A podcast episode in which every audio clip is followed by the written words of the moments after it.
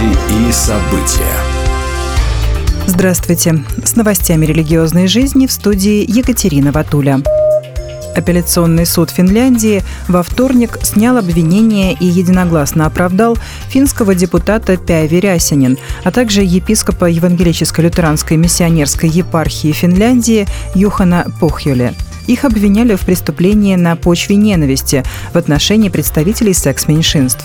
В 2019 году Рясинин написала твит, в котором, цитируя стихи из Библии, не соглашалась с проведением в финской лютеранской церкви месяца ЛГБТ-гордости. Ей также было предъявлено обвинение за комментарии о гомосексуализме, которые она сделала в радиошоу, а также брошюру, написанную совместно с епископом под названием «Мужчина и женщина, которых он создал. Гомосексуальные отношения бросают вызов христианской концепции человечности». В центре Вашингтона прошел марш в поддержку Израиля, в котором приняли участие тысячи местных жителей. Об этом 14 ноября сообщил телеканал ABC. Около 300 тысяч человек собрались на национальной аллее в Вашингтоне, округ Колумбия, чтобы провести марш за Израиль. Среди собравшихся было много представителей разных христианских церквей и деноминаций. Цель мероприятия – продемонстрировать солидарность и поддержку Израиля, выступить за освобождение заложников и протестовать против антисемитизма, сообщает Галиль ТВ. Главным лозунгом марша за Израиль стала фраза «Верните их домой», которая призывает к скорейшему освобождению израильских заложников, удерживаемых Хамас. В Пакистане Верховный суд вынес решение, которое уже назвали историческим и эпохальным против дискриминации христиан. В частности, он запретил использовать уничижительные кастовые прозвища и предписал именовать христиан масихами, то есть мессианцами, сообщает агентство «Фидес».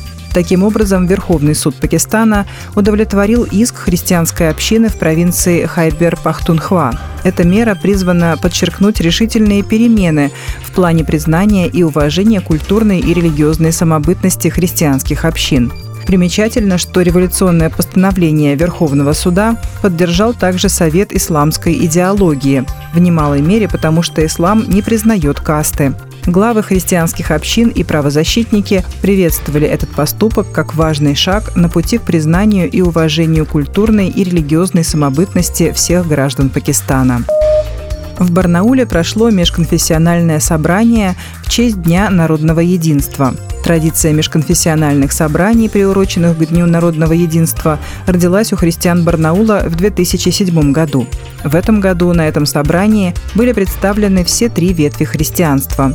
С одной кафедры проповедовали православный архимандрит, католический настоятель и протестантские пасторы, сообщает пресс-служба Российской Церкви христиан веры евангельской пятидесятников.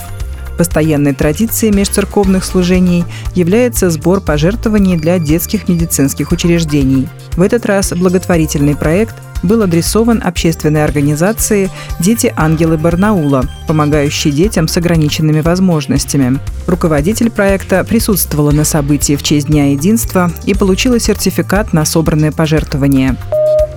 Будьте в курсе событий вместе с нами. А на этом пока все. С вами была Екатерина Ватуля.